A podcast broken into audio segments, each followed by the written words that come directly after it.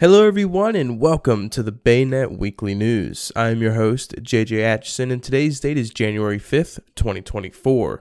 We have a lot to go over today, including an RV fire under investigation at Take It Easy Ranch, and one injured after serious head-on collision in Huntingtown, road shut down. That and more coming right on up.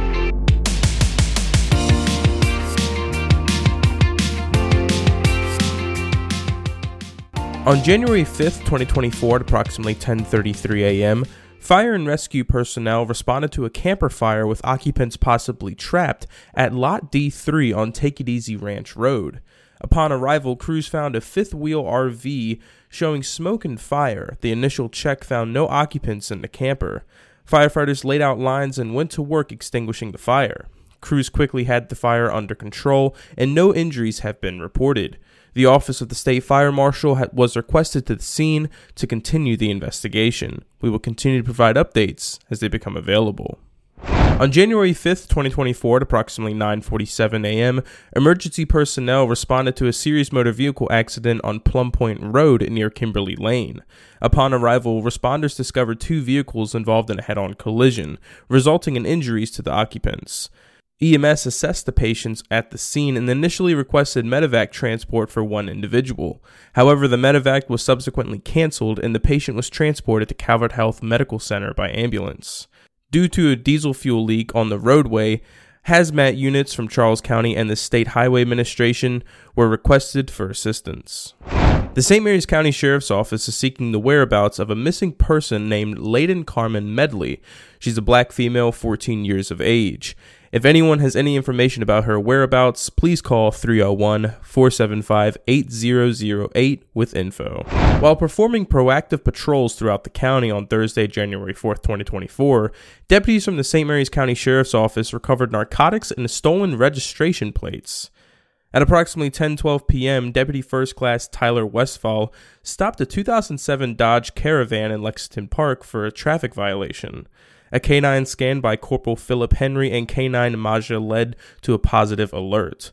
Suspected crack cocaine and related paraphernalia were located within the vehicle. The suspect, identified as Jesse Marie Russell, 40 of Great Mills, was placed under arrest and transported to the St. Mary's County Detention Center. Later that evening at approximately 11:59 p.m. in Mechanicsville, Danico Iwan Williams, 25 of Waldorf, was stopped by DFC Jessica Wilson for an equipment violation when a subsequent investigation revealed that the registration plates displayed on Williams' vehicle were stolen from Prince George's County. Williams was arrested and transported to the St. Mary's County Detention Center, where he faces charges related to the stolen registration plates.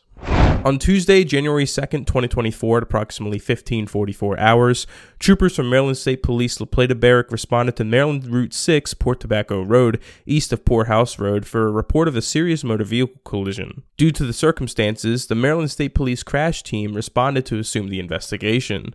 A preliminary investigation conducted by troopers from the MSP La Plata Barrack and the MSP crash team indicates a Nissan Altima operated by Latoya Brassel, 50 years of age of Waldorf, and occupied by a 13-year-old juvenile of Waldorf, was traveling on eastbound Maryland Route 6 east of Poor House Road. At the same time, a Toyota Tundra, operated by Gregory Gauvin, 63 of Welcome, Maryland, was traveling westbound on Maryland Route 6 east of Poor House Road.